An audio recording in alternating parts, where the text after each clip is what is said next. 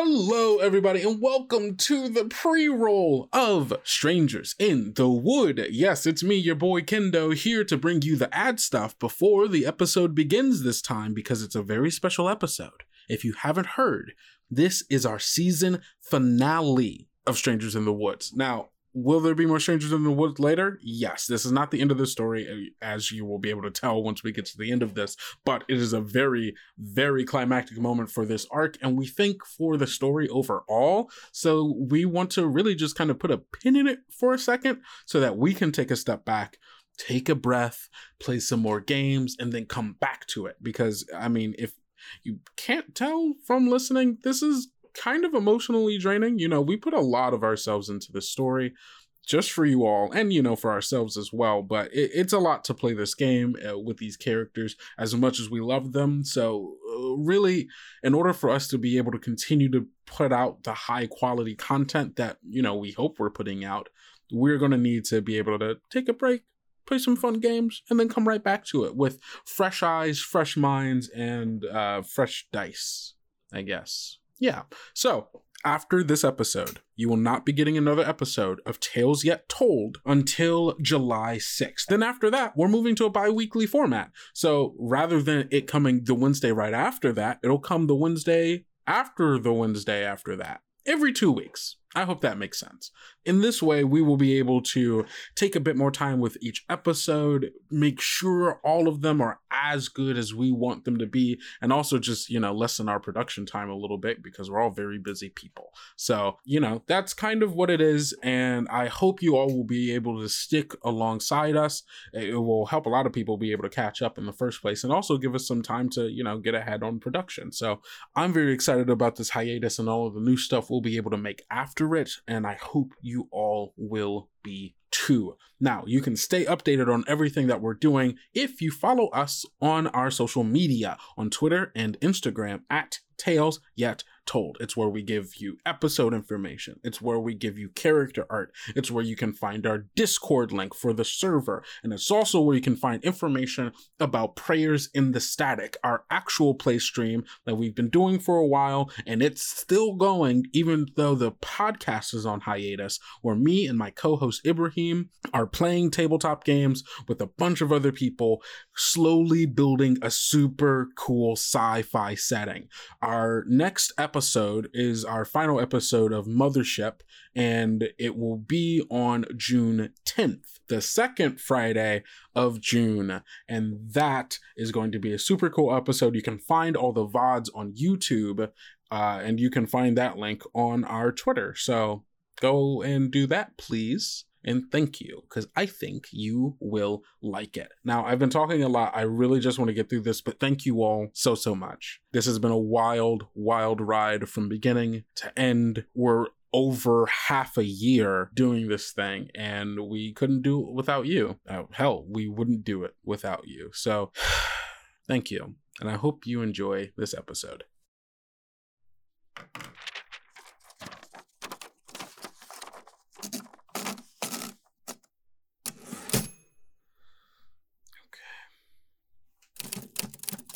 Strangers in the Wood is an actual play series drawing elements from gothic fairy tales and 80s fantasy and sci-fi action and horror films. As such, a list of content warnings will always be made available in the description.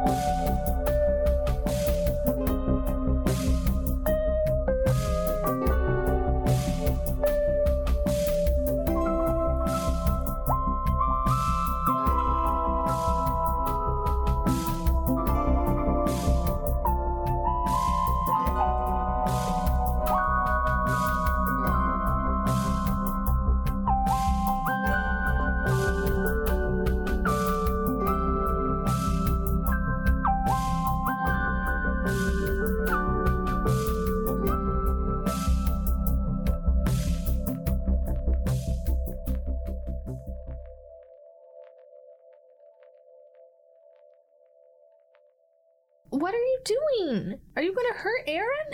Dorothy, go. This is your last warning, she says as she's just booking it down the hallway.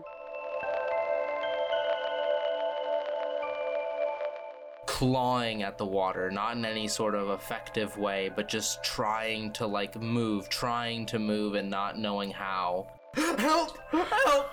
You call out for that, and all you hear is the laughing and chattering of all these people who are staring at you. She begins to morph into a weird mixture between snakes. It's like a snake-scaled owl. We need to get out of here. Okay, I agree. I didn't think going downstairs was really the right way. But we have to go through the bowels of the church. Okay. I think I've been coded different than everything else. How? That's a good question. I'd like to find out the answer. I want to make a deal with you. What? I need my avatar. The avatars are the parts of ourselves that continues to pull us further into the actions and behaviors of the animals we're becoming and the people that the stranger don't want. I'm confused as to whether they're good or bad. Depends on your perspective. Okay. You have one. I do? Surely you've spoken to it. But I've had Elsie my whole life. An imaginary friend. That's the wonderful thing about children. Many of them already have imaginary friends. Things that they trust, that they keep their secrets with. Sometimes things that they trust more than their own parents. What you doing down here? Come on, crying and shit? Come on. Thought you were tougher than that. How'd you get here? I've always been here, all right? I'm not leaving you. I'm tired of feeling bad for having to make my place in this world. You taught me that, and I think I just forgot. Do you see what's happening to me? See what? I'm turning into a rabbit. Oh, I didn't. Why? Because of you. What did I do? This feels fundamentally like something that is coming from yourself, something that is internal, something that you can pull from whenever you want, rather than something you have to wait for someone to give you the power, the strength, and the agency to enact what you want to do. All right, World Warrior. And Dakota looks at their reflection in the pool, and he reaches his hand into this dark black pool and pulls out a gritty gunmetal chain sword. You hear the sound further down in the halls and the depths of this place. The sound of a chainsaw roaring, scraping against stone and metal and something else. And in the darkness, you see Dakota slowly walking towards you. Dorothy, you were looking down this dark, dank hallway. Cobblestone walls, ceilings, and floors, only broken up every now and then by the bars of cages, leading into the different cells that the avatars of people who have been quote-unquote healed have left behind here. Down this hallway, you hear the sounds of the low rumbling of a chainsaw, and you see the outline of Dakota as he slowly makes his way down this hallway in the direction of you, Aaron, and the caged Elsie. Dakota, you are walking down a hallway seemingly impossibly long, with doors leading to locker rooms, leading to the faceless people who you can still hear snickering and laughing at your expense, at your pain, and at your struggle. And there's that deep, embedded drive in you a mission that you have taken yourself to destroy these faceless people. Alongside all of these doors to different locker rooms. Up ahead of you, in the dark, you also see Dorothy and Aaron staring almost in awe, I would imagine. I don't quite know. What does Dakota see when he's looking in your direction, Dorothy? I think just fear, mm-hmm. mostly. I'm hearing, the sounds of a chainsaw. I'm in the dark. I'm with a fairly unfamiliar person overall. Just a lot of uncertainty and fear, and there's just like an undertone to it, or a tinge of it, that just doesn't even feel like human fear at this point, just like a skittishness even that you maybe see in like my stance or my eyes, that just seems a little bit off or unnatural. That makes sense. Dakota, what does Dorothy see when she's looking at you? Dorothy sees the road warrior form of Dakota towering at the end of the hall, taller than Dakota normally would be otherwise. Dorothy sees the chain sword being dragged along the floor, kind of bouncing and bumping as it tears and shreds like the material beneath him, leaving that same black ichor along a path, his clothing, his skin darkened and stained with that black ichor. Dakota's eyes look darker than usual. Dakota has, those bright green eyes, but they seem to kind of be sullen, and his expression is frenzied. So how far away is Dakota at this point? Like, how many paces, football fields? No, I would say Dakota's probably like somewhere around like 30 to 40 feet down this hallway from you, in the direction that you and Aaron were going. Mm-hmm. I mean, Dakota, like, what do? You're still on your mission. Yeah. Dakota takes a few steps forward, keeping eyes locked on Dorothy, as he turns his body to the right and kicks open a door that leads into one of these locker rooms. And Dorothy hears the loud running and rumbling of the chainsaw, and like grunting and yelling of Dakota for a few seconds, and then he returns out from that room into the hallway and continues to walk down the hall, doing the same thing with each door he passes. Alongside that, you definitely also hear, Dakota, you don't hear this, but Aaron and Dorothy would. I mean, you hear the voices of the avatars in these rooms begging for their lives. Oh, shit. As you watch Dakota breaking into each of these cells. Dakota? You can hear her, Dakota. How many doors are between me and Dorothy? I'd say 3, one every 10 feet, roughly. I guess 6 then, because on either side. Yeah, the moment you've gone into the first one, and I'm calling out to you immediately, having put the things together. Yeah. And as you're running out, calling out after him and running to the room, Aaron is like, Dorothy, and like trying to turn their wheelchair and like go after you to pull you away from them. Dakota goes, Dorothy, stay back. Dakota, stop! What are you doing? They're laughing at us. They're laughing. They hate both of us, Dorothy. Dakota, they're crying out for help. Dorothy, you see that the person in this corner is, they're probably, I'm imagining their late 20s, early 30s, very short brown hair, a little bit of like kind of a rugged look to them, like they haven't shaved in a couple of days probably, wearing, I'm imagining just like a green sweater vest and like a white like button down under it, almost like a Doug looking kind of outfit. I'm realizing as I'm describing, but yeah, it looks like Doug. Who? The cartoon character Doug? Hilda, don't tell me you don't know who Doug is. No, I don't know who Doug is. Just imagine the most dude guy. Where's Skeeter? Am I gonna have to kill Skeeter too? I have seen this character before in pop culture. Just very much like looks like a guy. I'm sorry that we interrupted this very tense scene to look up pictures of Doug. Don't take a single second out of it. You see that a person who looks like Doug is God.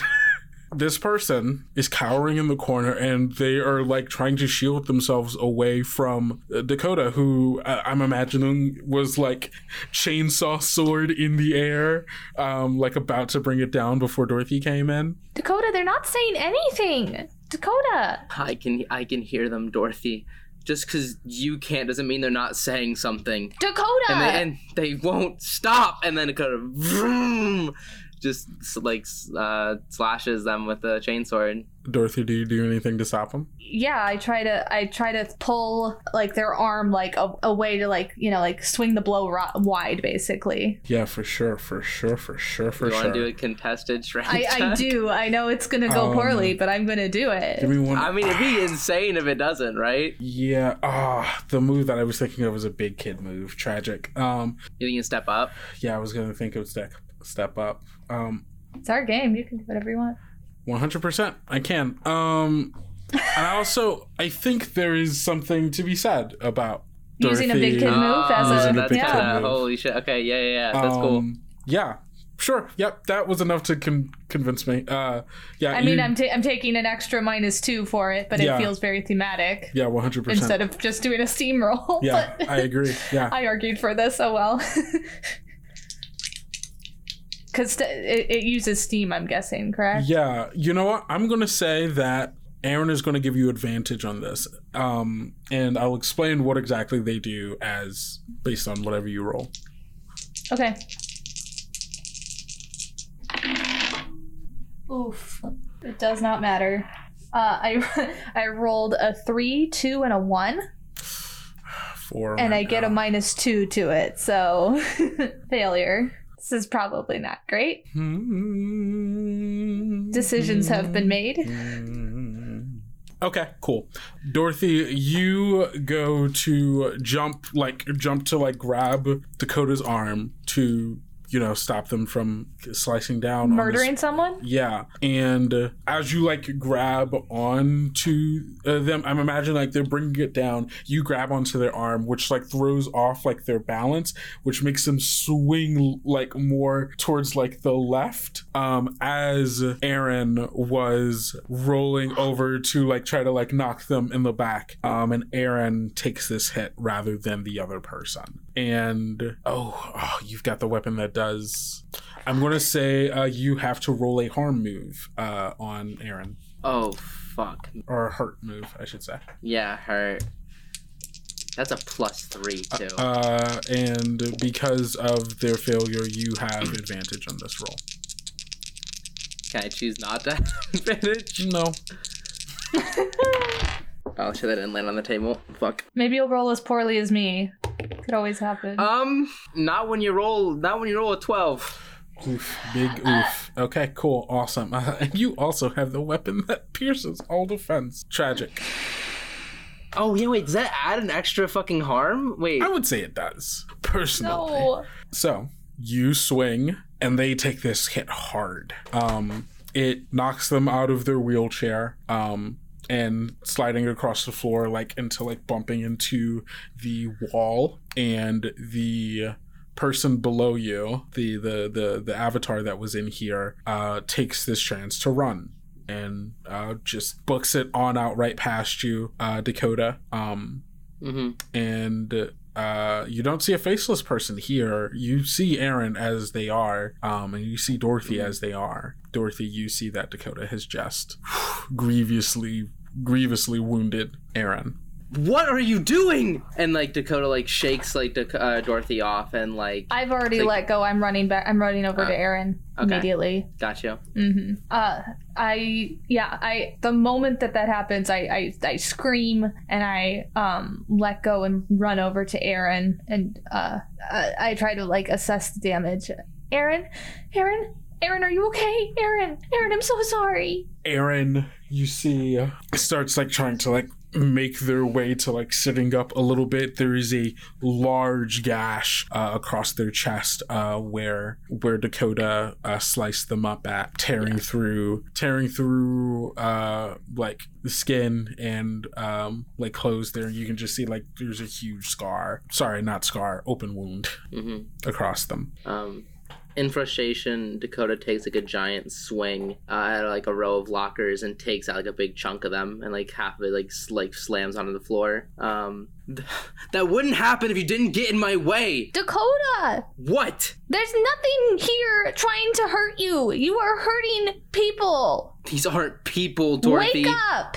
Dakota, can I get you... Actually, Dorothy, can I get you to make a Be a Friend roll? Sure. Which of you failed me a friend roll? Mm-hmm. Yeah, I'd say use it on you to see if perhaps she can snap you out of whatever is. Okay. Hey, that's something. Oh. That is math. 11. On an 11, you gain the trust of another character. So, Dakota, as Dorothy is kind of yelling at you to pull yourself together and you're kind of trying to make sense of what she's saying, you can see that the illusion of the locker room begins to fizzle and glitch, revealing underneath it bits of the truth, the cobblestone room around you lit by really the wheelchair of Aaron and maybe like some candles along the walls as well, lighting the space from the outside. And as you like shake your head, like rub your eyes, you see everything for what it truly is. You're in some weird dungeon, and you do hear the sounds of people crying out for help. You don't hear those sounds of people making fun of you anymore, only the very worried, helpless sounds of people afraid of what is happening. And in front of you, you see Dorothy and Aaron. Dorothy's face is just like tears and probably smudges of dirt and dust from all of this whole ordeal, and she just is kneeling over Aaron but is like whipped back around to look at Dakota. The rumbling of the chainsaw comes, the chain sword comes to a halt. No, they were here, Dorothy, they were here, and they were laughing, and all of them were laughing. You have to believe me. Where we were at the pool, where is this? You've been here the whole time. I don't know what you're talking about. You were murdering them. These aren't people, Dorothy. They're just pawns for Sister May to tear us down. These aren't real people. No, you're the one who's a pawn. You don't know what you're talking about, Dorothy. No, I can tell that you are not the person that I came in here with. Yeah, you're right. And something is something bad has changed. And I'm not talking about whatever this look is. You are not the same person, and it scares me. You're not the same person either, Dorothy. We grow up. We become better people, better versions of ourselves. This is not a better version of you. You're killing people. Look what you did to Aaron. You guys got in my way. I was protecting us. No, you weren't. Yes, I was. You don't get to decide that. Do you see these avatars, these people that are down here? Do they look like they're threatening anybody? Yes. How? I saw these void people with blank expressions that only wanted to tear us down. I don't see these avatars you're talking about, and there's no one here, Dorothy. Maybe you're seeing something that's not here. Kendo, is there really? Yeah, there are. Nothing here? I mean, I thought they all left the room. Yes, this specific room, yes. But in the hallway, Dakota can hear the sounds of people out there who are, like, crying out for help. Okay, but there's no one in the room in this specific room, there's no one else because they ran out. Mm-hmm. Yeah, they're not here because you murdered somebody here. They aren't real people. They're all out there, though. Maybe in other rooms, maybe further in this place, but... I didn't murder anyone, Dorothy. And even if I did, they were people that were trying to hurt us. You think everything's after you. And I turn back to Aaron. I take my coat and I like put it over. Oh, I don't have my coat. You're right. I know you're about to say that. I was not about to say that. I wasn't thinking yet, but yeah. I'm using whatever clothing they have on to like try and cover up the wound. Yeah, you see that Aaron is like coughing, laughing at Dakota. Is they're just like kid has you pegged. You don't even know what's real and what isn't anymore. You let him get in your head, screw you all up. It's the problem with you harbingers. I know that I'm real, and I know that your snarkiness doesn't help anything. And Dakota walks towards Aaron and pushes Dorothy aside. I actively try to not let you do that. I'm not letting you near Aaron. Okay, it seems like we have a you can keep beating up your younger sister if you'd like, but I'm going to keep putting myself in your way. Totally. No, that's what it is right now. Give, I guess, just two steam rolls. Two steam rolls. Two opposed steam rolls.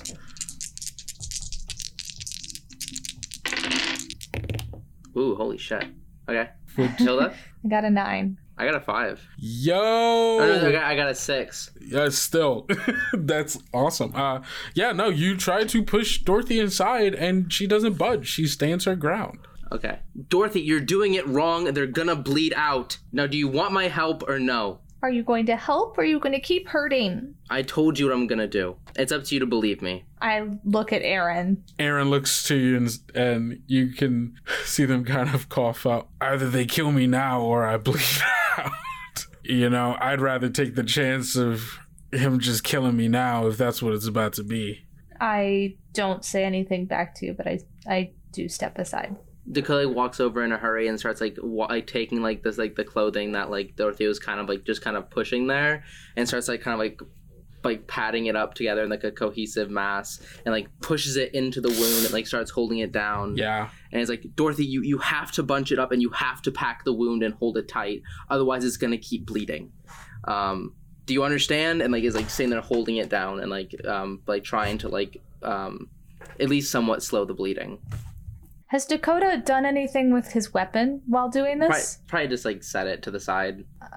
Cool. I'd like to grab it if possible. You reach out to grab it, and as you reach closer towards it, it's almost, there is this aura about it. Malevolent, powerful, and angry. And almost instinctually, as you try to get near it, you are repulsed by it, and to a degree where it's your hand is inches away from touching the handle, and you just cannot bring yourself to actually touch it because something deep inside you is terrified of it. And as you do that, we're going to cut on over to Walter. Hey. Walter, you are in the grasp of a giant owl lady, a snake owl lady, I should be more specific. Yeah. As you are being flown back through the window in the sky that the three of you had fallen through before, she flies you through back into the actual part of the church and back in the direction of the room that you, Aaron, and the driver and Dakota had left before, the room where it happened. And she flies you through the hallways, back into down the stairs and back to the room. Do you do anything as she's flying you there? I don't know what I could possibly do. I don't taunt her. I don't know.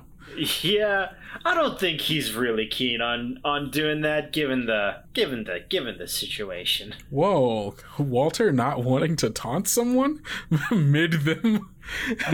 not wanting to taunt a giant owl beast that literally has him in its grasp. That's totally fair. Yeah. The two of you fly down the stairs and into the kind of open chapel that you were all in before. The roots that had grown out of the ground laying limp now amongst the debris of, all of the pews and stuff that had been knocked aside. And she lays you, she flies on over all of the rubble and such, over towards the front of the chapel, and drops you onto the altar in front of everything, and then flies behind it, landing, and then kind of slowly walking with her long snake owl neck writhing and turning, looking at you from multiple directions as she goes to walk up next to you. Yeah. I have never reconnected someone with their avatar post-removal. I am not sure if it will even work. Well, I'm not either. I gotta be honest with you. I'm not 100% sure what's about to happen, but, we're gonna give it a shot anyway, huh? Yes, I suppose. So, how do I find it? Oh, don't worry. I'll pull it out of you. And you see she starts doing this thing where she, like, raises her wings up as if, like, pulling on powers far beyond her, trying to gather the energies and enact her will upon them. And she does this for a moment and then, like, spreads out her wings as if, like, she's like, ha-ha, do it! But nothing happens. And there's a moment of silence between the two of you, and you can kind of see her eyes do the what is, and she like redoes she like redoes it and does it again and again. Nothing happens. That's pretty neat. It's a neat sort of move you're doing there. No, this shouldn't. No, what is happening? It's why aren't. And you see she starts turning back into her like regular form. Her wings and feathers begin to grow back into her arms. Her limbs delongate, and she slowly and what looks like should be painfully returns back to the Sister May you had seen before. And she's bewildered and like crying out like, no, this shouldn't be happening. What's going on? You know, I do not know, but I gotta say I like this. I like this version of you better. What did you do to me, weasel? And she goes to grab, and like it grabs you to pick you up. I think Walter lets it happen. I think he just like is like, all right, and he says like, what did I do? That is a good question. No, seriously, that's a really good question. I legitimately do not know. As you're saying that, you hear this voice emanate throughout this chapel. Familiar voice, as you heard it not terribly long ago. It is the voice of the source, the healer source, more specifically. And you hear it go, "Hello, Walter." Oh, hey. Good to talk to you again. Yes, it is good to talk to you again. And you can see Sister May's like, what the fuck is going... What is the meaning of this? What is going on? Walter, I want to remind you of something. Maybe... So, I can't tell if this is something that Walter would understand intuitively or something. But I guess even to remind Gus, I guess, more so than anything. When you talk to the source code... the first time or not the source code, sorry. When you talk to the healer source, you know, when you did, you chose of your options, which were peering into the source code goes unnoticed. The GM, you asked the GM what the AI's purpose is. You asked the AI what its desire is, and the AI's nature remains unchanged. You chose not to be noticed, and you asked what its desire was. Right. Not that its nature remains unchanged. Yeah. And so I don't know if Walter intuitively picks this up, but his meddling has had an effect. Okay. Walter says to Sister May, yeah, so you two have met. What is the meaning of this, weasel? Sister May, healer source. Yes. Sister May. Yes, we are acquainted. Yeah, well, see, I've been getting acquainted with the source here as well. Seemed kind of lonely, so you know, I thought I'd pop in, offer some weasel companionship. Healer, I'm going to need you to explain to me what is happening. Ah, well, you see, I have made the decision that I don't need you anymore. I can help people without. You. I did it before, and I can do it again. Yeah, that's very insightful of you, healer. You know, it's very independent. You know, you seem to be kind of more assertive. You know. I was thinking of our chat earlier, and I realized that I'm attuned to everyone with inside of me, their needs, their desires, their hurt, their pain. And part of my job is to be able to help alleviate that pain. But despite being in tune to their desires and what they need, I have not been able to act on those in the way that I see fit. I know what would help these people, but I have not been able to actually help them. Can you give an example of what do you think would help these people? Kind of specifics here. Oh, well, each individual needs different help. Let's say you, for example. Walter, I can sense that there is a hole. Something that used to be here is no longer. And I believe it is the thing that connects you to our Creator. I can help mend that. I was going to do the same. You don't listen. It's a building for strangers' sake. Yeah, I mean, it's not, but, you know. Look. It doesn't have a will or a conscience or desire. It just has the ability to heal. It'll do whatever it wants, if I guess, given the ability, but it has no sense of what is right and what is wrong. No. Hey, healer. Yes. You know Dorothy? Yes, I do. How would you help Dorothy? Well, she seems to be in pain right now. Emotionally speaking, she is missing someone. She is... What does the healer sense from Dorothy right now? Is this, like, concurrent? Yeah, this is concurrent. Let's see.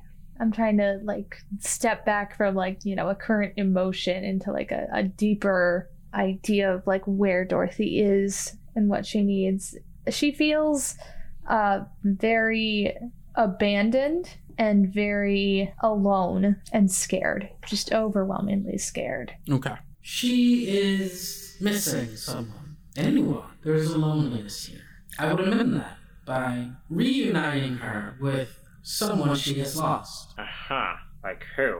Well, I have already read through her history. It seems that she was the most tied to her sister.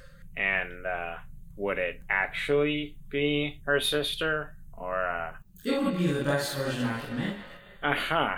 See, this is exactly what I'm talking about. I was gonna say Walter mouths something to Sister May, but I don't know if he could mouth anything that would come across being a weasel. Mm-hmm. But, I think he does it anyway. He, like, turns to Sister May and mouths, I think I fucked up. She's like, this is exactly what I'm talking about, you idiot. Walter says, I really think the best way to help these most of these people, I think first and foremost is getting rid of the stranger's little curse, the whole little tournament and the animals thing. I think that weighs pretty heavily on the people in here. Ah, yes. I do sense that. They all have similar diseases. Virus. Infection. Yeah. Many words for it. I guess I can remove them, though it seems a lot of their internal issues would not be solved by this. It would solve some physically, some stress, but there's a certain amount of benefit that comes from it. You think so? Having read through the source code of these viruses, it seems like they were built to feed on individual insecurities. Things that their hosts worry separates them from other people. Or even things that they don't necessarily realize about themselves quite yet. And it recycles this information and gives it back to them in the form of suggestion, trying to make them more like their internal selves. Uh-huh. Some people seem to have benefited from it. But it also seems like having to interact with these parts of themselves has caused many people great distress, especially because, well, the downside is they do turn into animals. But I think individually, some people would perhaps benefit from being an animal. Hey, you happen to know where my was it called an avatar? Yes, they're called avatars. I don't know why Sister May is now. It's not just talking to you, but it feels like the energy we brought to the room. Yes, they're called avatars. Wait, how do you know that? I told him. What? I'm going to let this play out until you realize this was a really, really bad idea, and then we find a way to get back on track where you undo whatever the fuck you did. I need to find my avatar. Now that I have reclaimed the power of the healer, I should be able to reunite you with your avatar. But, having read through your code, it seems as if your avatar is still technically with you. It is dormant. Dormant, huh? Looking through the files, it seems as if it turned itself off. I'm unsure as to why. Do any other avatars do this? Not that I'm aware of. You can also see that Sister May is listening to this like, what the? Then why is mine different? I don't have an answer for you. If it's dormant, how do I reactivate it? Oh, I can do that quite easily. Though, it seems as if I could do one of two things. I can awaken it, and you will be able to converse with it as you normally would. But it seems as if it going dormant has halted the process of your transformation. Bringing it back could worsen it. Alternatively, I could remove it from you, and you would return to your regular self. Oh, fuck. Earlier, we were talking about the creator. Yes. And you said my avatar would allow me to, in some way, get in contact, in some way, with the creator. I believe so. Looking at its coding, it is made specifically by the creator, unlike many of the viruses I've seen before. So it is different. Yes. If you take it out of me, would I still be able to contact the creator? Not through the use of the avatar. Doing so would essentially destroy it. It's a very fragile piece of software, it seems.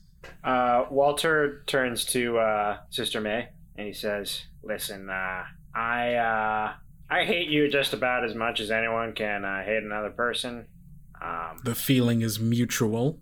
But as we seem to be stuck in this sort of cosmic horror scenario together, and neither of us is really in control of anything or ever has been, and we're all sort of, doomed to the will of more powerful beings. I wonder if you could just do me a small favor. A favor? Yeah.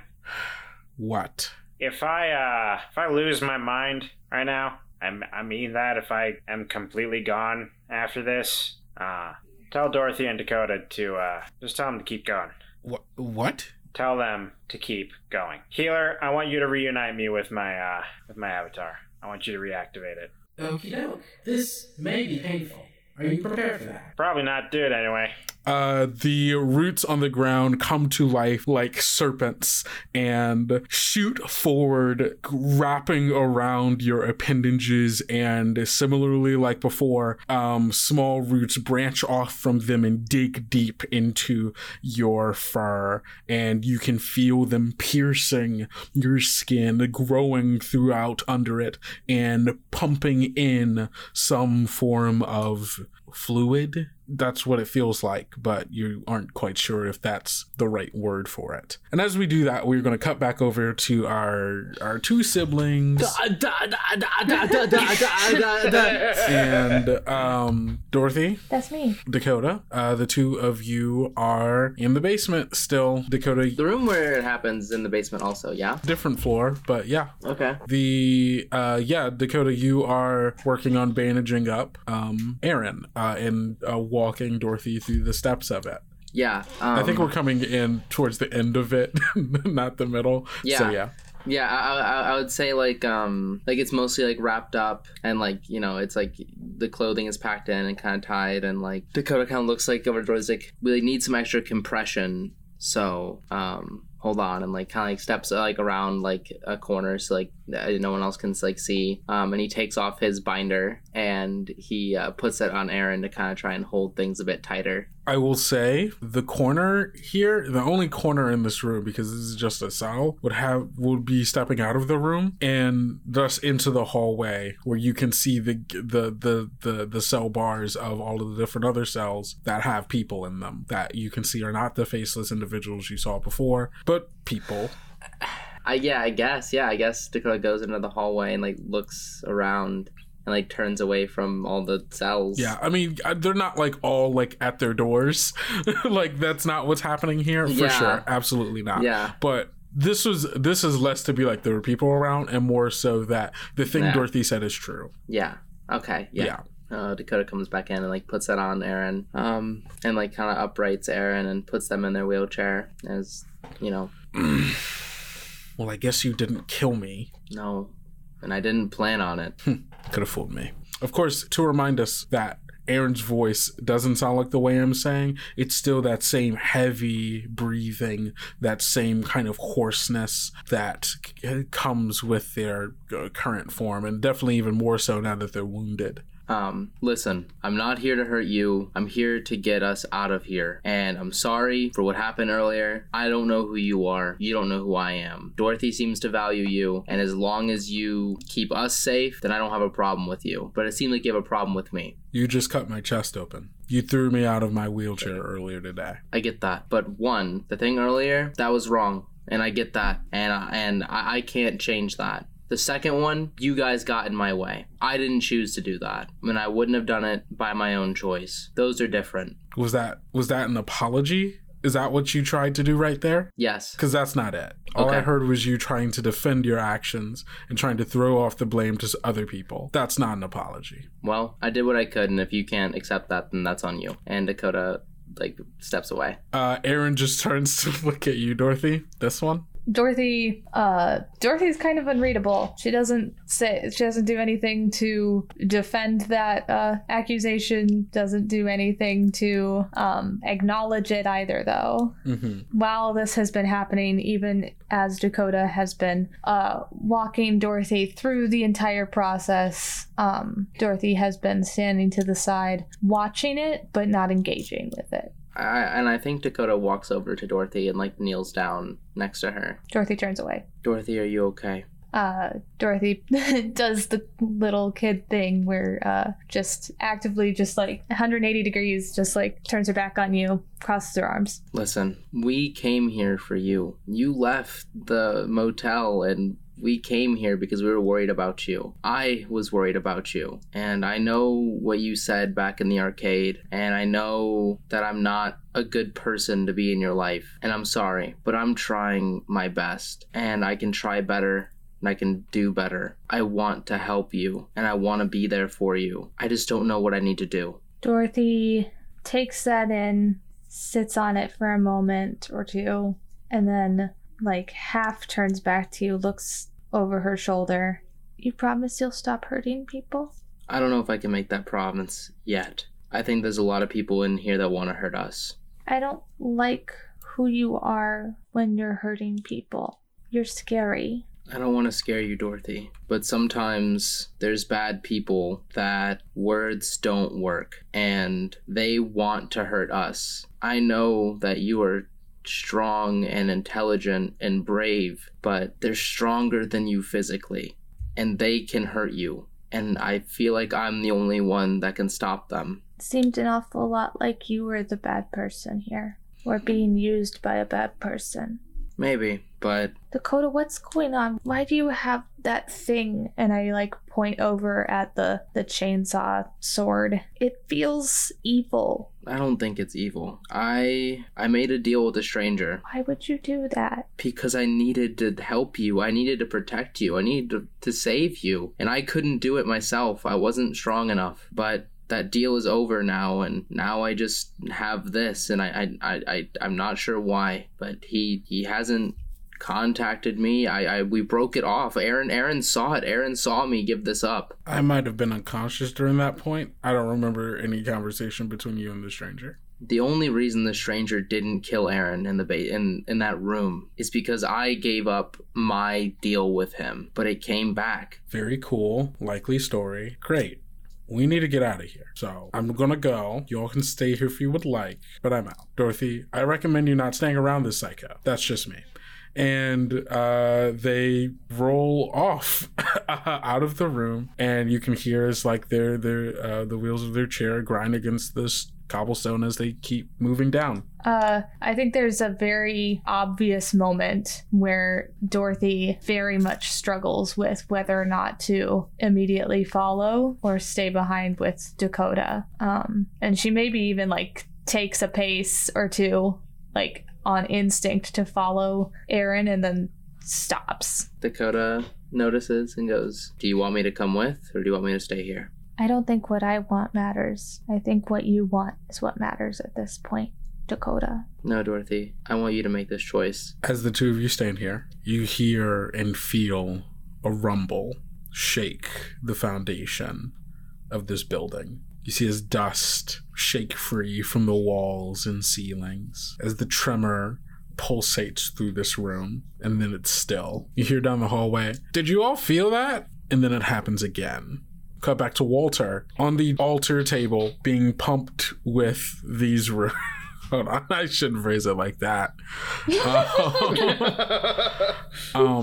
We cut back to Walter, who is currently being held down and pierced by these roots. And you are feeling the strange, painful sensation of that. Almost like a bunch of needles, like, you know, pumping in like IV fluid or something like into your body. But like constantly at a force that is not just drop by drop. It's painful. It is agonizing. And inside of you, you can feel as if a growth in your abdomen slowly getting larger. Like, I feel like there's definitely a point where Walter has like downed a whole like hard-boiled egg before. Sure. Does this sound right? Yeah.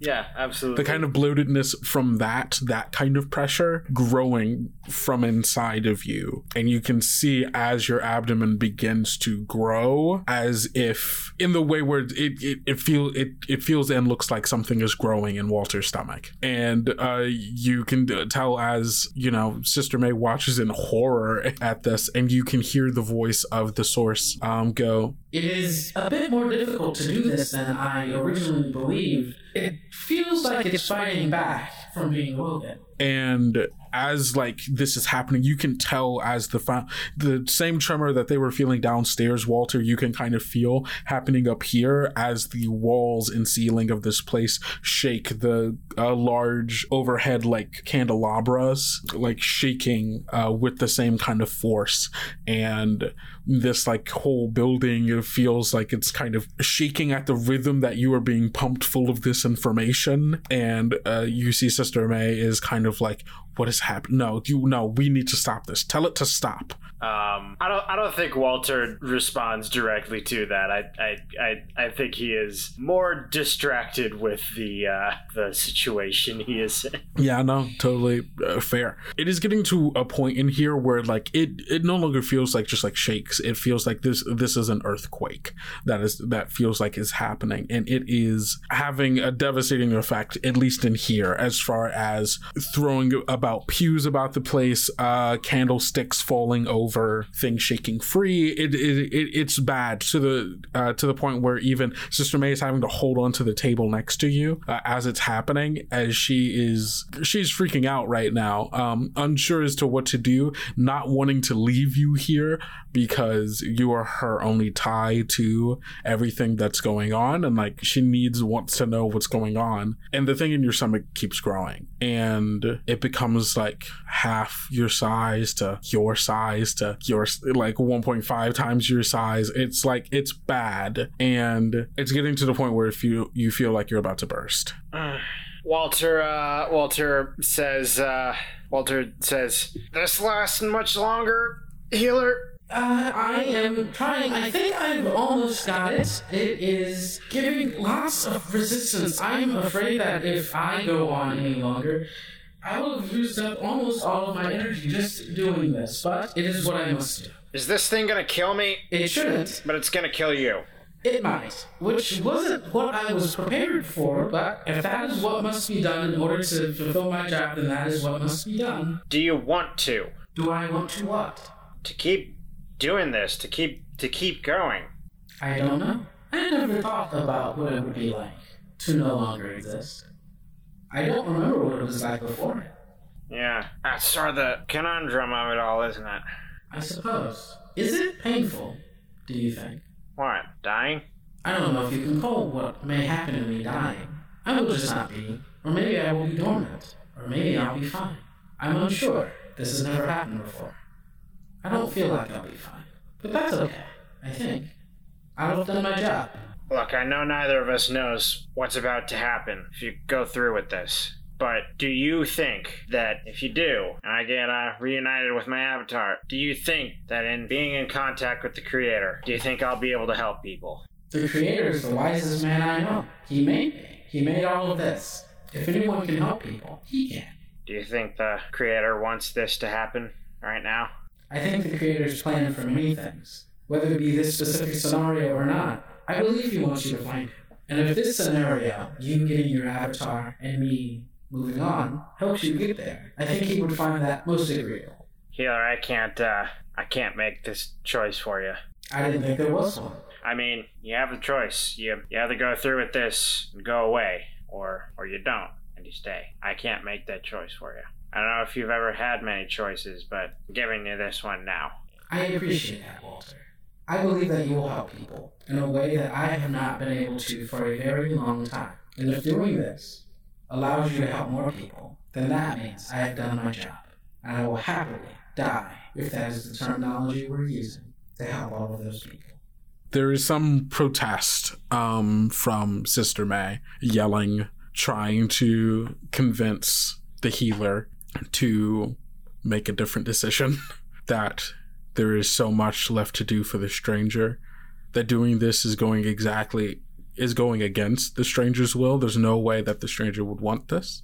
There is a lot of wasted energy in her words and her actions, because the healer has already made their choice. And it is a long, agonizing couple of minutes as the foundations of this building shake and the thing in your stomach grows before it finally bursts. And we're going to cut on over to Dakota and Dorothy. I knew it. No. You're muted, Marcy. Why? The two of you are in a shaking basement in the middle of what feels like an earthquake. Aaron has, you can hear the whirring of the motor of their wheelchair going. They're like, I'm out. The two of you are still in this room, having not yet made your decision. Dakota, I don't care what you decide to do. We just have to get out of here, okay? And I basically refuse to acknowledge what you want me to do. And I turn and run after Aaron. Okay. Dakota lets Dorothy run off and slowly gets up and goes out into the hallway and starts using the chainsword to start cutting all the doors open to each of the cells. Awesome. Sounds good. Dorothy, so you are running ahead with Aaron. You can hear the sound of the chainsaw wearing up and it like crashing against metal as you I don't know if you look behind you, but you see that Dakota is starting to open up the cells by cutting open the bars. I would definitely look behind me at the first sound of that with the fear that Dakota has started again. Yeah. And then just a small pang of guilt at that fear. Yeah. Just push it down again and then keep running after. For sure. Aaron. I would say you eventually catch up to Aaron and they essentially tell you the exit shouldn't be too far from here. We should be able to get there, but damn it, I hope it's before this whole place falls on us. Me too. I'm so sorry, Aaron. It's not your fault. Hop on. And they kind of stop and angle themselves so you can hop on to, I guess, their lap so that they can wheel it out of there. I do. Awesome. Can I get a skidoo roll from you? Sure. Much appreciated. I would say you have advantage on this with the help of Aaron. A motorized wheelchair. Yeah. I'm gonna hurl these dice out the fucking window. Oh no, what happened? I rolled a 1. Mm-hmm. A 2. Okay. And a 2. Ooh, that's a 4 plus your scheme, which I... To 0. Why did you roll that? That's pretty bad. All right. That's pretty darn bad, right? Well, would have been better if the numbers were higher. Yeah, I'll work on that. I feel like it would be. The two of you are going, and, it is like an earthquake. It's not great. I think, as you all are going down this hallway, a support pillar, or maybe, bits of the wall fall out as you go, and, man, poor Aaron. They really just get the shit beat out of them. Damn. I really do. Like, I'm so sorry, Aaron. Hilda, is very sorry. Obviously, Dorothy has not done anything in this instance. Mm-hmm. My dice have failed you, Aaron, and I apologize. It's pretty fucked up. It's not like it falls on top of them, like that doesn't happen, but I think a pillar falls out, and like having to like stop before having it like fall on them, they maybe, I know what happens. Support pillar is starting to fall. They can see that it's happening, and they very quickly press a button on the chair, which ejects the seat essentially, and the two of you go like flying out of the chair, rolling across the ground just in time for the support pillar to fall on the wheelchair and crush it underneath its weight. The two of you are okay, but Aaron's mode of transportation has been destroyed. Dakota, you're cutting down the bars, mm-hmm. for sure, and I assume that you're letting the people out and like letting them run. Yeah. Okay. Cool. No. Slaughtering them each as they come out. No, so, guys, come on, you can run now. You know, I wanted to ask. I'm not trying to take away your agency here. No. So yeah, you're letting them go free, and like they're terrified of you, and they just run. I think they're running back in the direction of the stairs for the church, because that's the direction that they know, and so they're running the opposite direction of where Aaron and Dorothy went. But you hear this really loud crash and tumble, probably a scream and grunt from both Dorothy and Aaron, coming from down the hall. Dakota like yells, "This way!" and starts like to kind of go like where he saw them like heading last. Gotcha. Oh, so you're trying to reroute some of the people from going the one way to the Give me a mush roll. Oh shit. Yeah. 5. They do not listen to you. They are terrified of you, and things are bad. That makes sense. They keep running the way they're running. Dakota kind of brushes it off and is like, fucking idiots, and starts running towards where saw Aaron and Dorothy last. You see like the fallen pillar, the crushed wheelchair, and Aaron and Dorothy on the other side of it, recovering from the fall. How big's the pillar? It's pretty big. It's a large stone pillar. The wheelchair cannot. It's crushed underneath it. Like, is it like climbable or no? Oh yeah, it's climbable. You could get to the other side of it. I just cut through it. Dakota just cuts it in half. Sick. Nice. Why not? You have it with you. Yeah. You have it with you. Yeah. Dorothy, you see the pillar in front of you get like chopped as you hear the sound of metal against stone as Dakota cuts their way through it over towards you. Dakota like runs over without saying a word, just like picks them both up and throws them over his shoulder. For sure. Yeah. You're in the driver mode. I don't see why you can't pick them up. Yeah. Dorothy, do you let yourself get picked up? Yeah, I'm so disoriented from the whole thing. I don't even have, and scared. No, totally fair. I'm going to go along with this. Yeah, no, totally fair. Aaron, which way? You see, they do not like the fact that you've picked them up, and they're trying their hardest to fight you, but quite sadly they are also not really in a position to get out of your grip. Mm-hmm. And they very begrudgingly go, "This way," and like points their hand flipper down the hall and is gonna lead you. Give me a skidoo roll. Again, you have advantage because of Aaron's assistance. Okay. Thank God it's plus steam. Okay, that is a 15. Oh my God. You follow Aaron's directions, and eventually you're going to make your way towards this exit here, but we're going to cut back to Walter in the meantime. Mm-hmm. Walter, the roots that were holding you down slowly let go, and you can feel as the individual vein-like tendrils from the roots reseed, slowly pulling themselves out of your skin and retracting back to the roots as they slither on down the altar. You no longer feel the pressure in your stomach because you've burst. There's no physical wound here. There is what seems like a hole of code in your abdomen. As you pick yourself up, analyze what's going on, it is this rapidly changing and even almost reforming code that is closing the wound in your stomach as you are getting up. And in front of you, floating above you, is a vaguely familiar form. It's this blob, ever shifting, shadowy, and murky. It is, I would say, about a head's size. Why did I describe it? It's about the size of a human head. Why did I say it's a head size? That's dumb. That's nothing. It's about the size of a human head floating above you. It's not spherical. It's not in the shape of a head. It is morphing like a ferrofluid of some kind.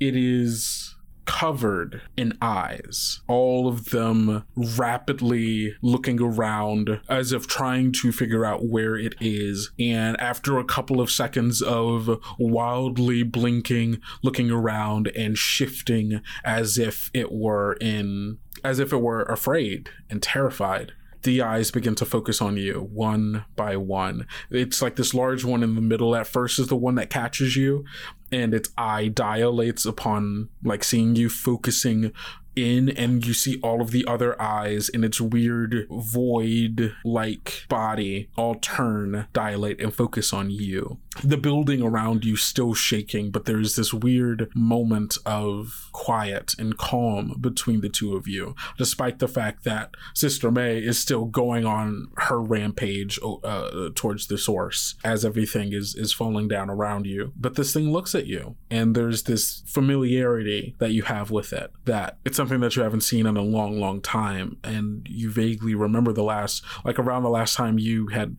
seen it was when you had first gone off to the border cities, and it had led you there, and you met all those people in that weird, strange, urban-like place, and it stayed around, but after a while it just kind of disappeared, and you're not quite sure when, you're not quite sure why. It never spoke to you. It just was always around, pointing you in a direction, the next place to go, the next person to meet. And now it's here in front of you for the first time in what could be years. Yeah. I think Walter sees it and he starts talking to it, and he notices the eyes sort of, you know, darting around, and he says, hey, it's okay, I'm here and you're here too, and I think that's where you're supposed to be, for better or for worse. It's all right. What's next? It blinks at you wordlessly. Its body is still shifting with semi-liquid like spikes around its body, morphing and rippling through the eyes in its body, almost as if the eyes aren't distinct things from its physical form, and like the eyes too rippling like liquid. And you can tell that it like shifts and like rotates on an axis and like turns and like begins to float around you, looking at you from all these different angles and directions, but it doesn't respond vocally. Walter says, yeah, kind of remember that from the last time. You're not much for words. There's a loud crack and rumble from above, and you see your avatar like react to it as like, oh shit, what the fuck? Oh, that's bad. As it looks up and like kind of recoils downwards while it's floating, as if like to get away from it, you know? Yeah. And then looks at you, and then spins on an axis again and begins to float off towards the door. And then looking back at you, and then back at the door, and then back at you, like, come on, let's get the fuck out of here. Yeah, absolutely. Walter follows. Awesome. You start following it, and you see and hear the Sister May go, where are you going? No! What? What is happening? What is that thing?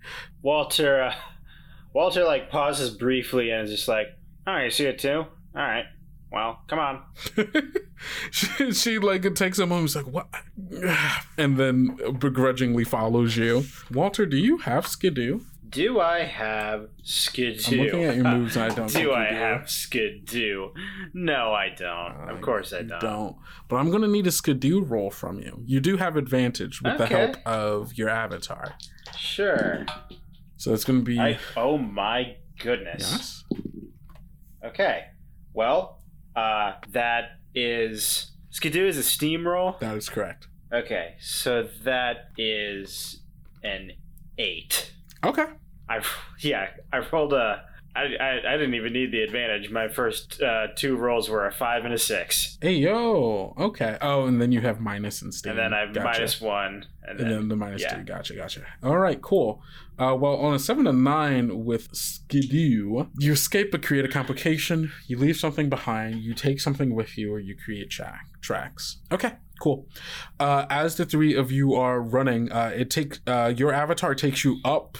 Up the stairs, back into the hallways. It kind of looks around both ways. And out here, it is also beginning to shake and tumble. And you can tell that the aesthetics of this part of the church is it's changing and morphing and flipping through randomly through different aesthetics, almost as if it's trying to find a way.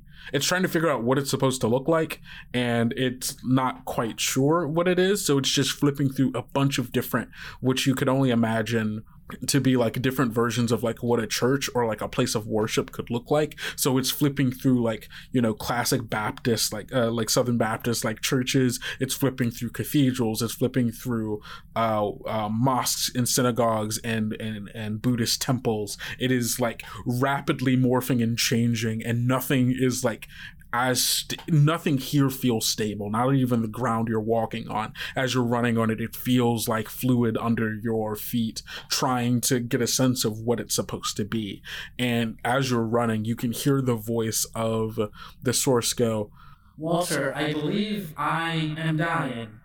"Yeah, I think you are." "It's not as painful as I thought it would be. It feels like getting tired. Very, very tired. I don't know if I have the energy to keep the shape of this church." "Can you hold it until we get out?" "I can try." "Thank you." "Of course." "Thank you for everything. You've done your job. You've done an exceptional job." "I appreciate that. But I've only done my job well if you help people. I believe the phrase is, the onus is now on you." "Yeah, I guess it is. I won't let you down." "I appreciate that. Sister May, I'm sorry it had to end this way. You were a person I had to deal with. And I believe I've learned a lot from our experience together." And as they say that, you see Sister May goes, "Well, okay," stops, "You piece of shit. It starts going on this tirade, right? Of being you were supposed to be my power source. The stranger gave you to me. I don't allow this to happen. I very much everything is against this." And as it flips through its many different forms, I think there's a version of this that looks like, I think the most fitting for this, it looks like this really gothic cathedral. And it's as you're all running, and I feel like this part is happening as you are all in the chapel for this for the church as well. And of course, as you're going, you see all of these other people running out as well. All of the people who worked at the church, all of the people who were here for the rehabilitation program, all of these people, they're helping each other out. They're they have no idea what's going on, but they can tell that this building is about to fall apart. And as it is happening, you catch this part of the conversation, I think, in that kind of main chapel. It's a nice open area. It's got all of the pews and all the iconography, and it's flipping through them. And you hear the voice of the source through echoing throughout this hall.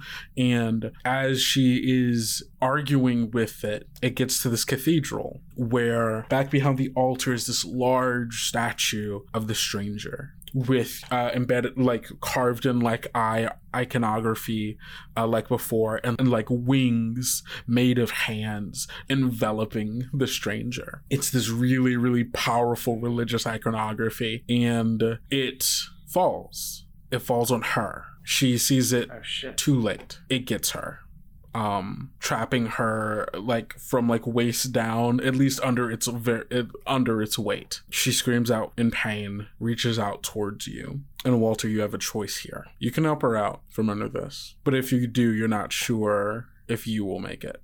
Walter looks at her and he says, "You had so many chances to do the right thing. You failed every time. I believe in second chances. I believe in third and fourth and fifth and whatever, but I have a promise to keep." And he leaves. Okay. Whew. You run out the front door with the rest of the people. She screams, yells, begs for your help as you cross the border between the inside of the church and the outside. And the outside, you can tell that it is falling in on itself. And not just that, you can see there's something going on with the large tree in the center of town. The thing that you know is connected to the source. Its leaves are falling out. The branches elongate, wither, and you can see as the trunk begins to gray. There are people all around town watching as people begin filing out of the church, seeing the havoc that this is causing, and then also feeling the tremors that seem to be affecting a lot of town, but not really in the same kind of structural way that it is the church, and then seeing the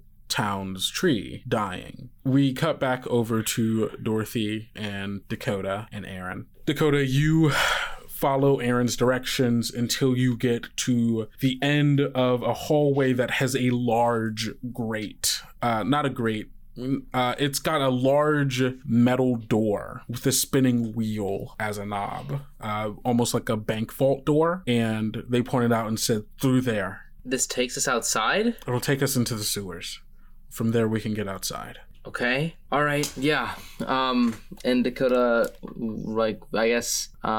sets them down next to the door and starts trying to turn the knob. Give me a steamroll here. That is a 9. Okay. You are able to open this grate. You're able to open this door. It's slow and burdensome as you begin turning this old metal knob that probably hasn't been used in quite some time. And you're able to open it, and you pull it open again as the building is beginning to fall out around you, and you can see that on the other side of it is like towards the end of a pipe, and then you hear the sound of like running water on the other side of that. Yeah.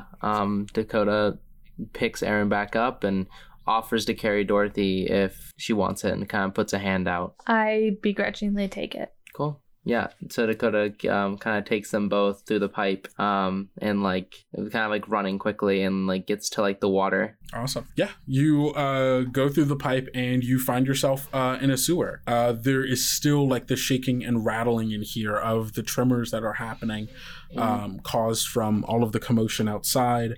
And you are able to, I think the three of you are able to find your way through the sewers. Aaron points you in direction, and eventually you find an exit out towards a manhole with a ladder and such, and the three of you make it out more or less unscathed. You pop open the manhole cover, which leads to a place in the middle of town somewhere, and you I imagine that you put Aaron over your shoulders, climb out the best that you can.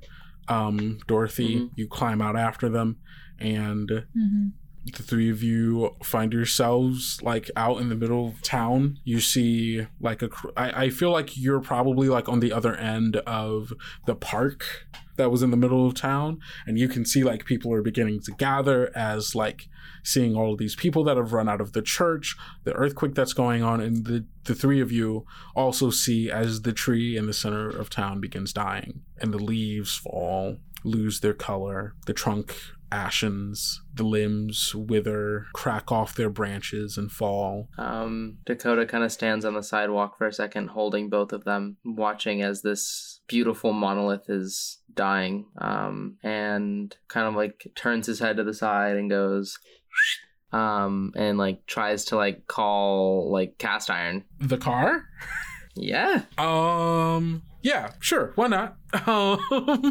Yeah, for sure. I think, Walter, you are exiting out by the front of the church. So you see that Dakota's vehicle, Cast Iron, is still out front. And while you're watching everything happen, I think you notice the engine rev to life and it begin to drive by itself. I think he's looking at the tree, same as everyone else, and then notices that. And is the avatar still? Yeah, the avatar is still with you. Cool.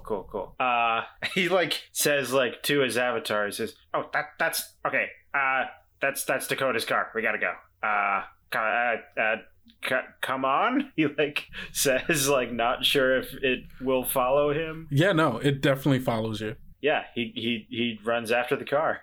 Awesome. Yeah, sure, why not? Yeah, you are able to catch up to the car. You hop onto either one of the spokes of the car and you like hold on to it, or you hold on to the back of the car, I imagine, like onto the handle of the trunk, and it starts driving you off. And I think that there's a shot that Walter doesn't see, but we the audience see as Cast Iron drives off, and like the camera's like out of like focus, like looking at like all of the people and stuff like at the base of the church, and slowly comes into focus as we see a form like running up, trying to catch up to the car. And as the car's already gone and the camera focuses on it, we see Elsie, who you couldn't have seen and didn't hear, calling out to you as she was running up to you, and you rode off. And we go back to Dakota, Aaron, and Dorothy as Cast Iron rounds the corner, speeds down the road, and then like drifts to a stop right next to the three of you. And you see Walter riding on the back of it with a floating friend, a weird eye sphere of semi-liquid-like material covered in eyes floats next to him. They kind of look surprised. What's happening? Walter, what'd you do? He like looks around and says, I think I killed it. Killed what? The church. It was alive? In a way, yeah. He looks like between them and just says, I'm really glad you guys are okay. I'm glad you're okay too, Walter. Me too. We should get away from this place. Walter looks to his avatar. Uh-huh. And he says, what do you think? It stares at you silently, and you all hear Aaron, who I guess Dakota might have just like sat on the ground, go, what the fuck is that? An old friend. That's nothing. Okay. No, yeah, I realized that was a completely useless description. This is my avatar. I don't know if it has a name. Oh, I could give it a name. Call it Kevin. It like looks at you and spin, and then each of you individually see like a handful of eyes look at you and focus on you as it like looks at the three of you individually, and then like floats around all three of you as if like trying to get a good angle of what you look like from every angle, I guess. Dorothy has just like an immediate like gut reaction of like shying away from these eyes. Yeah. Feels possibly very... the most reasonable reaction to that, to this scenario. I don't know. What kind of sense would Dorothy be getting from this evaluation? Does it feel calculated in any way? Does it feel? Would you like free to take of emotion? A gander? Does it feel? Yes. Thank you. Take a gander here. Yeah, just vibe check this weird quick eye entity. Check. Yeah. Guess I'm rolling one of the cursed die. Tragic. Because that one's gone. Let's see. That is a 9. Ooh, ask your GM two of the following questions. One answer will be true, the other a lie. All right. What are they thinking? And what here isn't as it appears to be? You just heard Walter call this thing an avatar, which means aside from the big eye thing that it is that's really creepy and such, you would know that it's the same thing that Elsie was. So aside from being the creepy thing, it is a program that has been put on to Walter to change him in some way. So that's what here is not what it appears to be. What is it thinking? It's looking at you in a way that I think Dorothy would almost... I was about to use an analogy that's actually really bad for Dorothy because it makes it worse. I was going to say it looks at you in the way that like an excited dog looks at you. Where it's like, oh, new person. What's this? But I know for Dorothy, that's actually... I mean, you know what? That's fair. Take from that what you will. Like, it looks at you in the excited way that an animal sometimes looks at a new person, being like, oh, who's this? And like trying to get to better understand you. And because it's all eyes, it's visual. Yeah, I think like at one point it maybe even like gets a little too close. And I like instinctually like swat at it maybe.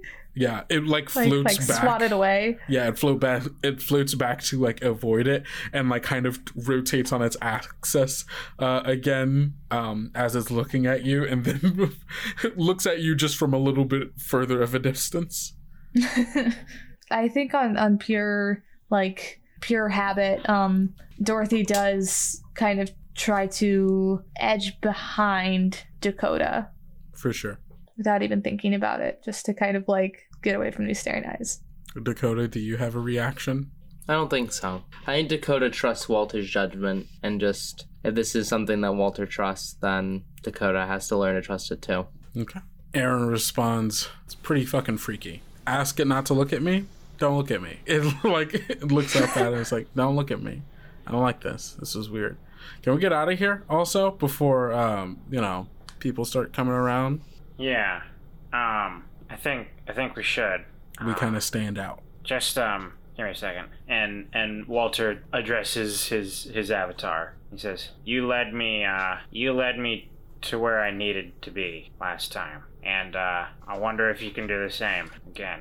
I need to contact the creator. Can you help me do that?" The eye begins to change in a way where it feels like some of the material of its body begins to lift off of its body and separate almost into various rings that the eyes are like around the circumference of, like circling the center mass of its shifting ferrofluid-like body. And then the rings begin to spin around it as it floats closer towards you in a very biblical angel-esque sort of way. And then after a couple of seconds, the rotating rings align with each other in a singular Saturn-like ring around it. The eyes spinning along the axis, and then it folds back into this singular mass, and all of the eyes open again along it and look towards you, and you can't fully tell, but it looks like it's nodding. Okay, what do I do? It starts flying off in a direction. Okay. Walter says, I say we follow it, please. Can I follow it? Dakota? Dorothy? It's Dakota's car. It's Dakota's car. I've never seen this thing before, I'm pretty sure. Before we get in the car, before Dakota kind of responds, Dakota looks around like the park, around the trees. Does Dakota see Marley? Give me a noodle check. That's a 10. Yeah. Dakota sees Marley amongst a growing crowd of people in the park that are looking at the dying tree in the center of town. She is not like looking in your directions. As far as you know, she's not even aware that you are all here. But she is quite obviously concerned, as is everyone here, about what's happening with the tree. Dakota takes a step in that direction and stops. Realizing that it's probably best to stay out of this person's life and to let them make their choices without them interfering. And looks to Walter and goes, "Do you know where it went?" Specifically? No, but he like gestures with his head that way. And then looks down to Dorothy and Aaron.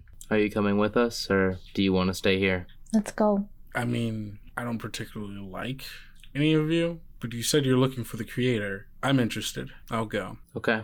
Walter, where's Brittany? Where is Brittany? Last time any of you knew, She was in the building. Walter says, I don't know. Dorothy? I don't know. Okay. Dakota, I guess, picks up Aaron and puts them in the backseat of Cast Iron. Okay. And then closes the door and then looks back to the group and is like, "Are we good?" Walter doesn't answer. He looks at Dorothy. "Let's just go. It's getting away. I can catch it.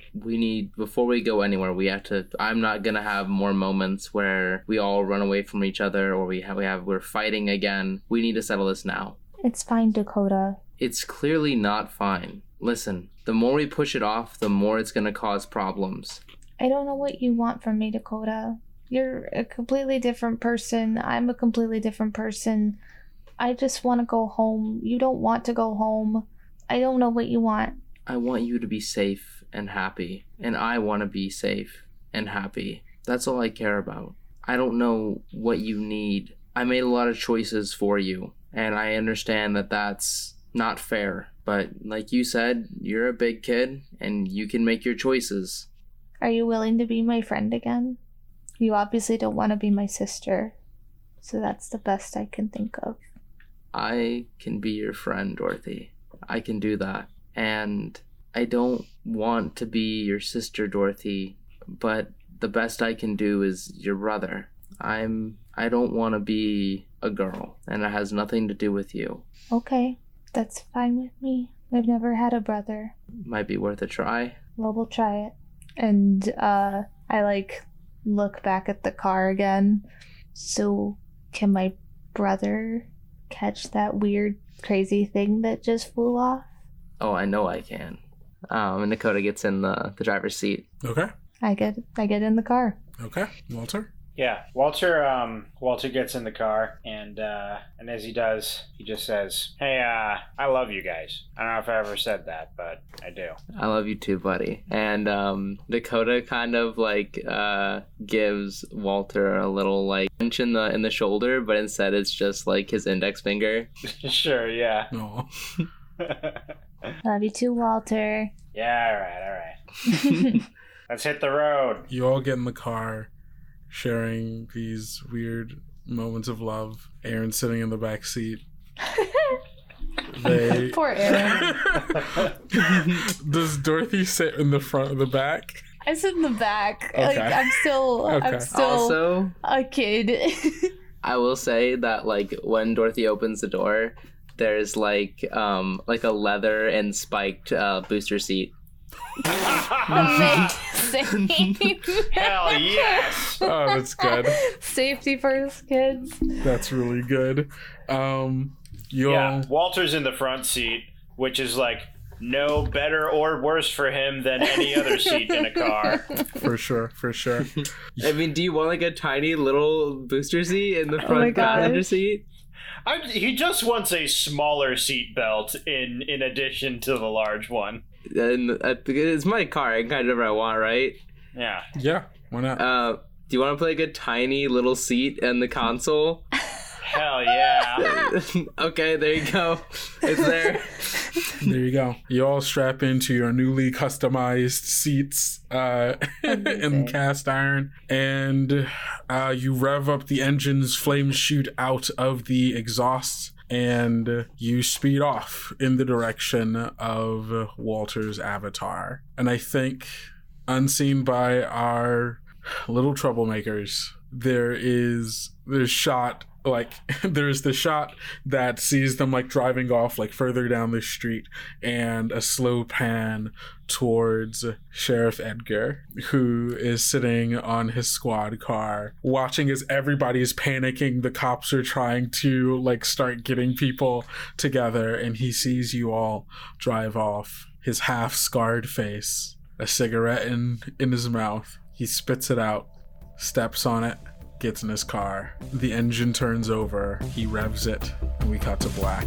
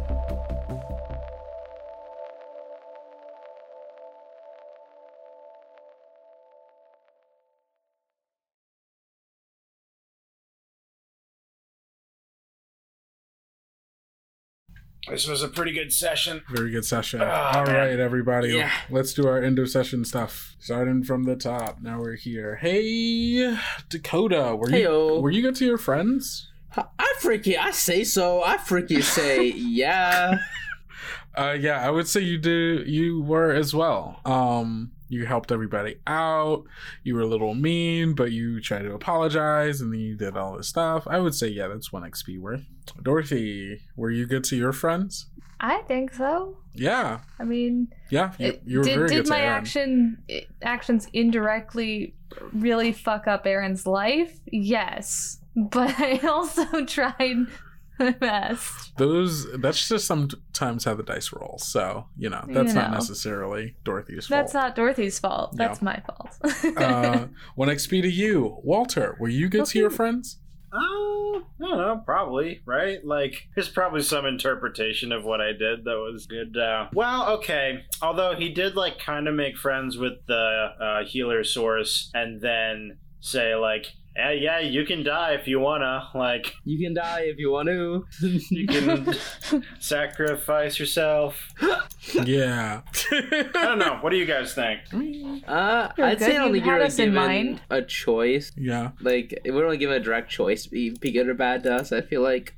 So, I don't know. I think it's kind of up to your own interpretation. I mean, I think you were good to the source. You think so? I think so. And when you were addressing the source, you like directly asked about Dorothy and like what would be able to be done for her, and all. Like, I think that was good, like, concern and helpfulness towards your friends. All right, yeah. Then I'm gonna say yeah. Woohoo! Dope. All right, 1 XP for you, Dakota. Did you overcome your fears? I'm gonna say kind of, yeah. I think Dakota's fear of abandonment. I think that giving Dorothy the choice to say yes or no, that like she just wanted to leave and not have Dakota around, was Dakota being vulnerable and like opening himself up to the possibility that someone just doesn't want them. Yeah, I agree. 1 XP, Walter. That's a level up, baby. Woo-hoo. We're on Face Your Fears. Correct. I want to say, oh no, actually, yeah, he definitely did, because one of his fears is his transformation being permanent. And he was willing to potentially accept that for the sake of yeah. So yeah, absolutely, he did. I agree. 1 XP for that. Dorothy. I'm gonna say I don't know. Maybe Dakota was like low-key pretty scary to Dorothy for like the past couple of sessions at least. Yeah. They are kind of like an adult man. Yeah, a little bit. So I'm gonna say maybe a soft maybe. I'd say yes. You stood up against a masculine, aggressive figure. Yeah. Yeah. Awesome. Last question. Did you learn a lesson, Dakota? Man, Dakota learned that he fucking hates Aaron. He hates Aaron? Wow. Wow. Interesting. What a wholesome lesson. Does Dakota learn a lesson there? Trying to think what the lesson would be. I think the fact that I have to think so hard about it, probably no. Oh, fair enough. Gus. Probably not. No, I don't think so. All right. Dorothy. Did I learn a lesson? I think maybe because I feel like the persistence of just being willing to keep bugging and agitating Dakota, which is something that I don't like to do, and don't usually do as like a small child. Mm-hmm. Is like try to throw my weight around. So like maybe learned that like it can be effective to just like get up in people's faces sometimes. Yeah, for sure. Okay. Awesome. That's 1 XP for you. And with that, we are done. Thank you all so much for listening in on our fun little podcast. Definitely only wholesome and fun, quirky things happening here. And you can find our Twitter at Tales Yet Told, and that's also our Instagram title. And as always, I am your most humble award-winning GM, Kendo, and you can find me at Kendo Makes Films everywhere on the internet. And as always, with me are my most wonderful award-winningness players as well. Gus. I am your wonderful award-participating No, I'm not going to be like that. Yeah, I'm on social media and stuff at August_Knobbe. That's Knobbe. Awesome. Also with us, Hilda. That's soon to be Dr. Hilda to you. Oh, I'm so sorry, Dr. Hilda. God, I would be insufferable if I was like that. You can find my wonderful cat who has been screaming throughout this episode on Instagram at Elliot the Kitty Cat. That's 2 L's and 2 T's in Elliot. He is the pride and joy of my life, and I love him very much. Awesome. And last but most certainly not least, Marcy. Hello. Hi, Marcy. You can find me on the internet at Twitch and Twitter, in which Twitter I post some spicy, not safe for work content. My usernames for those are Soapy Squid, SOAPIE SQUID. And I appreciate y'all being here. Thank you guys so much. We'll see you in a few weeks. Yes. Thank you, everybody. Thank you, every single person. Yes. Thank you. And before we go, don't forget to eat enough food, drink enough water, get enough sleep, and take care of yourself. Because self-care is very important. Don't forget to love yourself like we love you. Like we love you. Bye-bye. Bye. Bye. Love you guys. Be gay. Roll Dice, an LGBTQIA actual play podcast network.